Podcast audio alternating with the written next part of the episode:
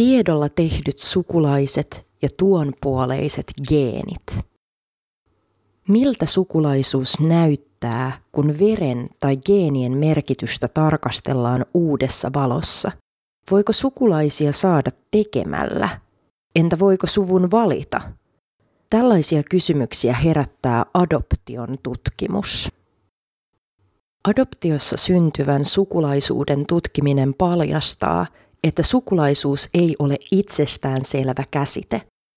Adoptio sijaitsee biologian ja kulttuurin risteyskohdassa, usein vastakkaisiksi miellettyjen kategorioiden polttopisteessä.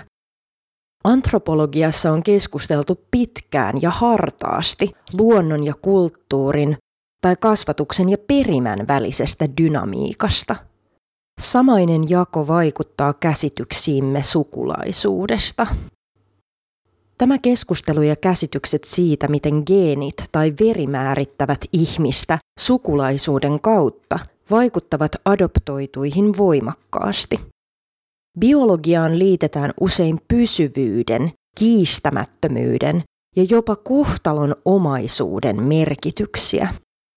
Kun sukulaisuus on verisukulaisuutta ja geenitestit osoittavat, että sinä olet minun oikea isäni, siihen ei ole vastaansanomista. Vai onko? Olen selvittänyt näitä kysymyksiä sosiaali- ja kulttuuriantropologian pro-gradu-työssäni. Haastattelin adoptioperheessä kasvaneita aikuisia.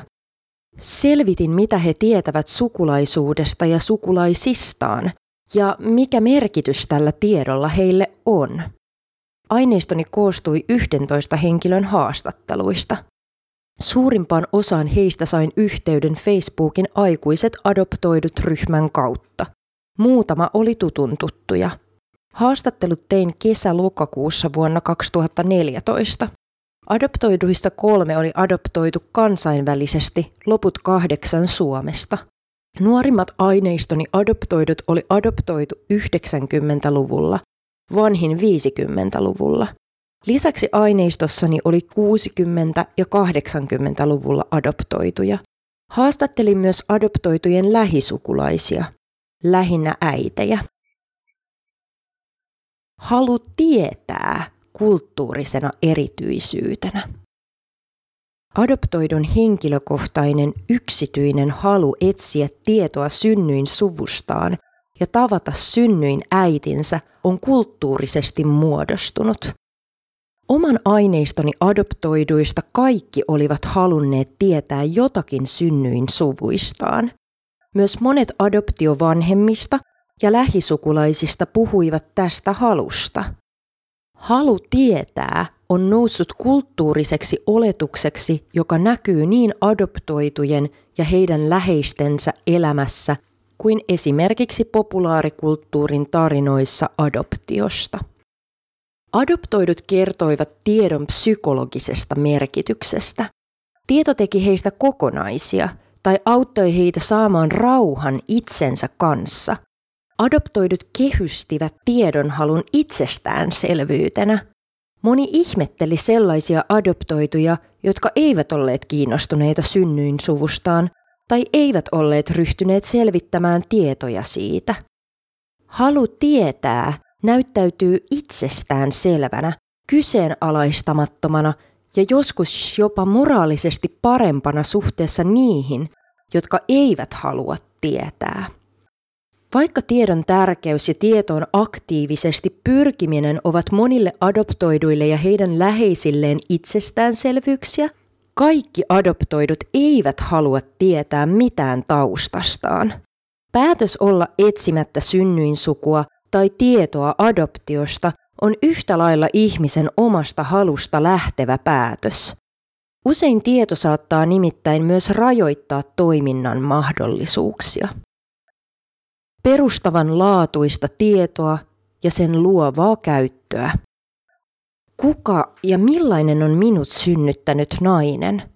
Minkälaisen elämän hän on elänyt? Tietoa tällaisista sukulaisuuden biologisista faktoista voidaan kutsua antropologi Marilyn Strathonin mukaan perustavaksi tiedoksi. Se määrittää monessakin mielessä sen, keitä olemme ja mistä koostumme. Perustava tieto on myös luonteeltaan sellaista, että kun sen on kerran saanut tietoonsa, sen vaikutukset ovat peruuttamattomat. Perustavaa tietoa ja sen vaikutusta itseen ei ikään kuin voi valita. Tiedon perustavanlaatuisuus näkyi haastatteluissani siinä, miten synnyinsukuun liittyvään tietoon suhtauduttiin. Tieto synnyinsukulaisista saattoi tuntua pakottavalta ja peruuttamattomalta. Jo ennen paljastumistaan se saattoi luihtia esiin lähes mystisiä yhteenkuulumisen voimia ja toisaalta kyseenalaistaa sukulaisuuden adoptiosukuun. Verisukulaisuus saattoi saada jopa tuon puoleisia merkityksiä, kun adoptoidut puhtivat, miten voimakas yhteys synnyin sukulaiseen saattaisi olla. Eräs adoptoitu arveli, että jopa sattumanvaraisessa kohtaamisessa oman synnyin sukulaisen voisi luultavasti tunnistaa vain häneen tunnetun yhteyden kautta. Toinen taas puhui moneen otteeseen siitä, miten verisukulaisuus luultavasti olisi niin vahva yhteys, ettei sitä voi edes sanoiksi pukea. Mutta se ei ole vaan sitä pintapuolista, että haluaisi nyt jonkun vaan, jolla on samat geenit kuin sulla, tai näyttää samalta kuin sinä. Mutta se on jotain niin käsittämätöntä, sitä ei osaa edes selittää. Lisäksi monet haastattelemani adoptoidut kertoivat, että tieto synnyin sukulaisista ikään kuin kiinnitti heidät johonkin. Öö, kyllä sillä, sillä tavalla oli merkitys, kyllä se johonkin asemaan sen asetti, että se oli nyt tämmöinen kertomus. Ei se voi olla tommonen ja tommonen ja tommonen kertomus, vaan se oli tämmöinen kertomus. Tieto synnyin sukulaisista myös selitti vapauttavalla tavalla sellaisia adoptoitujen omia piirteitä, jotka adoptioperheessä tuntuivat poikkeavilta. Nämä kiinnekohdat saattoivat liittyä ulkonäköön, luonteeseen tai kiinnostuksen kohteisiin. Ne olivat myös itse valittuja ja luotuja. Yhdennäköisyyttä havaittiin ainoastaan suhteessa tiettyihin sukulaisiin, ja vain tietyt ulkonäön piirteet ymmärrettiin periytyneiksi biologisilta sukulaisilta. Moni adoptoitu kertoi, että ulkopuolisten kommentit isänsä näköisestä pojasta ja muista perheen yhtäläisyyksistä synnyttivät lapsuuden perheessä sisäistä huumoria. Perheessä tiedettiin, ettei ulkopuolisten havainnoima yhdennäköisyys ollut totta, koska se ei perustunut sukulaisuuden kiistämättömiin biologisiin faktoihin. Eräs adoptoitu kertoi, että häntä oli usein sanottu adoptiovanhempiensa näköiseksi. Yhdennäköisyys olikin strateginen suojakeino, jonka avulla perhe saattoi valita, kenelle adoptiosta kerrottiin. Biologia voisi pysyvyyden sijaan kuitenkin yhtä hyvin symboloida jatkuvaa muutosta – Geneettisesti hyvin läheisetkin sukulaiset jakavat vain tietyn osan perimästään. Mekanismit, joilla geenit ja niiden jakaminen määrittävät elämäämme, kohtaloamme tai identiteettiämme, eivät ole yksinkertaisia tai suoraviivaisia. Myös ihmisruumiin prosessit ja vaikkapa kehoissamme virtaava veri ovat jatkuvassa uudistumisen ja muutoksen tilassa. Antropologi Janet Karsten kirjoittaa veren liittyvän olennaisesti tietoon ja totuuteen. Veri on sukulaisuuden keskeinen symboli. Usein se vaikuttaa paljastavan ja kiteyttävän totuuden ihmisen olemuksesta, vaikka monissa yhteyksissä totuudet, joita veri voi paljastaa, ovat kaukana stabiileista. Tämä näkyi adoptoitujen elämissä siinä, miten he käyttivät tietoa adoptiosta ja molemmista suvuistaan. Karstenin mukaan ihmisen on mahdollista omassa elämässään valita, miten vahva vaikutus perustavalla tiedolla häneen on. Vaikka tieto sukulaisista olisikin kulttuurisesti perustavanlaatuista, olennaista on se, mitä tiedolla tehdään. Veren symboliikalla voidaan luonnollistaa sosiaalisia prosesseja, Adoptoidut tekevät jatkuvia valintoja siitä, Mitä tietoa he hankkivat synnyin suvustaan, miten he ottavat sen osaksi elämäntarinaansa ja mihin suhteeseen he asettavat sen adoptioperheensä kanssa. Puhumalla synnyinsukua koskevista tiedoista pakottavina, itsestään selvinä ja omaa itseä ehdottomasti määrittävinä, adoptoidut tekevät sukulaisuudesta luonnollista. Samalla nämä valinnat ja sukulaisuuden tekeminen jäävät ikään kuin näkymättömiin. Sekä Karstenin aineistossa että omissa haastatteluissani adoptoidut käyttivät ajallisia strategioita. He viivyttivät tiedon hankkimista tai pysäyttivät sen johonkin tiettyyn pisteeseen. He ottivat tiedon valikoivasti osaksi elämäntarinaansa ja sukujensa tarinoita. He käyttivät tietoa menneisyyden ymmärtämisen sijasta tulevaisuuden suhteiden mahdollistamiseen, kuten henkilö, joka halusi ennen kaikkea mahdollistaa lastensa toimivat suhteet synnyinsukuunsa. Toisaalta monet adoptoidut kuvasivat tiedon synnyinsukulaisista muuttuvan todella merkittäväksi ja identiteettiin vaikuttavaksi vasta synnyin äidin tapaamisen hetkellä. Tärkeää oli nähdä ihminen omin silmin. Haastattelija. Miten sinä aattelet, onks niillä sun biologisilla vanhemmilla jotain sijaa tässä sun sukupuussa? Adoptoitu. No ei kyllä varsinaisesti, kun en mä tiedä miltä ne näyttää ja millaisia ne on. Ja niin edelleen, mutta et sen takia mulle ei ole hajuukaa.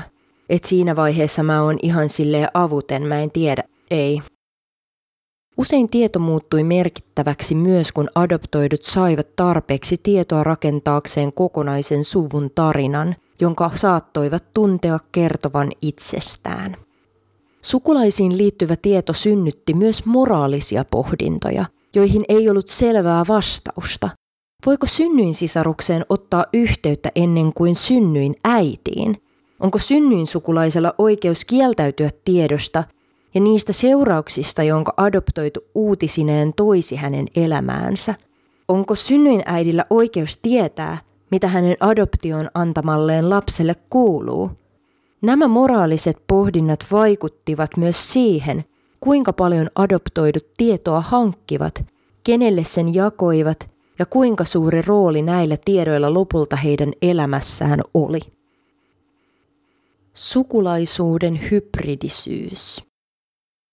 Adoption viimeisen vuosisadan ajan ollut eri tavoin byrokraattisesti säädelty ja ohjattu, sosiaalisten ongelmien ratkaisemisen ja perheeksi tulemisen muoto.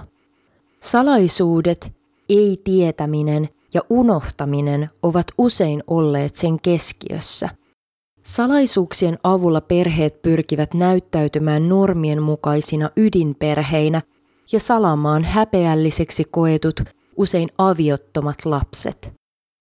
Varsinkin 1950- ja 60-luvuilla syntyneiden adoptoitujen perheet olivat eläneet ikään kuin sukulaisuutta, jossa adoptoidun aiempi tausta oli pyyhitty perheestä kokonaan pois. Tällaista mallia voidaan kutsua ulos sulkevaksi sukulaisuudeksi. Siinä perheeseen mahtuu vain yhdet vanhemmat ja lapsi voi kuulua vain yhteen sukuun. Monet aineistoni adoptoidut olivat kuvitelleet itselleen sukulaisia. Niiltä osin kuin tietoa synnyinsuvusta puuttui, nämä mahdollisuuksien maailmat täyttivät aukkoja, joita adoptiotausta omaan tarinaan tuntui jättävän. He myös käyttivät tietoa synnyinsuvusta valikoiden osina sukulaisuuden kokemustaan. He yhdistelivät ja erottelivat tietoa aiemmasta kokemuksestaan, adoptiesuvustaan ja muista ihmissuhteistaan. Tiedosta tuli merkityksellistä suhteessa kulttuuriseen käsitykseen, jonka mukaan ihmisen syntyperää ja taustaa koskevalla tiedolla on ulos sulkeva sukulaisuuden oikeaksi todistava rooli. Tieto vaikutti adoptoituihin vahvasti, mutta rajallisesti – Pelkkä tieto ei voinut korvata vuosien myötä yhdessä rakennettua, jaettua historiaa. Monet haastattelemani adoptoidut olivat nähneet paljon vaivaa selvittäessään tietoa synnyinsuvuistaan. ja monesti vielä enemmän vaivaa yrittäessään luoda suhteita sukulaisiinsa. Kuten muissakin adoptoiduista tehdyissä tutkimuksissa, minunkin aineistoni adoptoidut kuvasivat kuinka vaikeaa tai mahdotonta oli tulla osaksi synnyin sukua. Monelle adoptiosuku oli se käytännön suku, johon koetut yhteydet ja siteet täyttivät sukulaisuuden mallit. Monet adoptoidut tunsivat adoptiosukunsa tarinan ja olivat osa sen sosiaalisia verkostoja. Yhdessä elettyjen elämien myötä kertynyt intiimi ja usein sanallistamaton tieto oli sementoinut heidät kohtalon omaisiin suhteisiin adoptiosuvun kanssa. Adoptiosukulaisuus oli yksilön ylittävää, sitovaa, itsestään selvää ja valinnan tuolla puolen. Se kertoi vastaan sanomattomasti siitä, keitä adoptoidut olivat. Verisukulaisuus taas osoittautui käytännössä erittäin paljon työtä vaativaksi, helposti katkeavaksi, epävarmaksi, hauraaksi ja ristiriitaiseksi. Geneettinen kirjaimellisuus on ajatus siitä, että tieto verisukulaisuudesta, biologisesta suvusta tai geeneistä on totuus sukulaisuudesta. Se on mekanismi, jolla sukulaisuuden merkityksiä lukitaan tiettyyn, lopulliseksi totuudeksi ajateltuun kohtaan. Tämä on kulttuurisesti vahva symboli. Kuitenkin myös erilaiset hoivan ja jaetun elämän tiedolliset merkitykset saattavat toimia sukulaisuuden merkitysten lukitsijana ja pysyvyyden takaajana. Myös verisukulaisuus sai adoptoitujen sukulaisuuden tiedollisissa käytännöissä epävarmuuden, katkoksellisuuden ja työstettävyyden merkityksiä. Aikuisten adoptoitujen kokemuksissa ja adoptiossa syntyvän sukulaisuuden käytännöissä synnyinsukulaisuus ja adoptiosukulaisuus ovat jatkuvassa vuorovaikutuksessa toistensa kanssa. Tieto toisesta tuntuu saavan merkityksensä aina suhteessa toiseen. Lisäksi adoptoidut luovivat sukulaisuudessa ja sen tiedossa erilaisten normatiivisten odotusten kanssa. He tekevät usein läpi elämänsä sukulaisuuden työtä suhteessa sukuihinsa. Verisukulaisuuden oletetaan olevan ihmisen omista valinnoista riippumatonta ja kertovan kyseenalaistamatonta tarinaa siitä, kuka ihminen on. Niin kutsuttujen valittujen sukulaisuussuhteiden, kuten adoptiosuvun, taas ajatellaan olevan heikompia, alttiimpia katkeamaan ja vaativan näin ollen jatkuvaa työtä ja tietoista huoltamista. Kumpikaan näistä kulttuurisista oletuksista ei useinkaan vastaa adoptoitujen kokemuksia sukulaisuudesta. Adoptoidut kertoivat adoption olevan koko elämän jatkuva prosessi, jossa he rakentavat omaa tarinaansa erilaisten kulttuuristen odotusten ja mallien välissä. Prosessissa on erilaisia vaiheita. Ajoittain synnyinsuku tuntuu merkittävämmältä ja tieto siitä välttämättömältä – Toisissa elämänvaiheissa taas adoptiosuku ja sen tarinat nousevat tärkeiksi. Adoptoitujen sukulaisuuden tiedolliset käytännöt luovitaan kahden poissulkevan kulttuurisen järjestelmän välissä. Ulos sulkevan adoptioperheen ja ulos sulkevan synnyinsuvun. Hankalaa tuntuu olevan nimenomaan se, että kulttuurisesti on vaikea kuulua kahteen aivan eri sukuun yhtä aikaa – Adoptoidut käyttävät tietoa luomaan yhtymäkohtia ja avauksia yhdistääkseen näitä erilaisia perheitä tai sukuja omaan identiteettiinsä ja suhteiden verkostoonsa. Teksti Aino Ukko. Lukija Jenna Honkanen.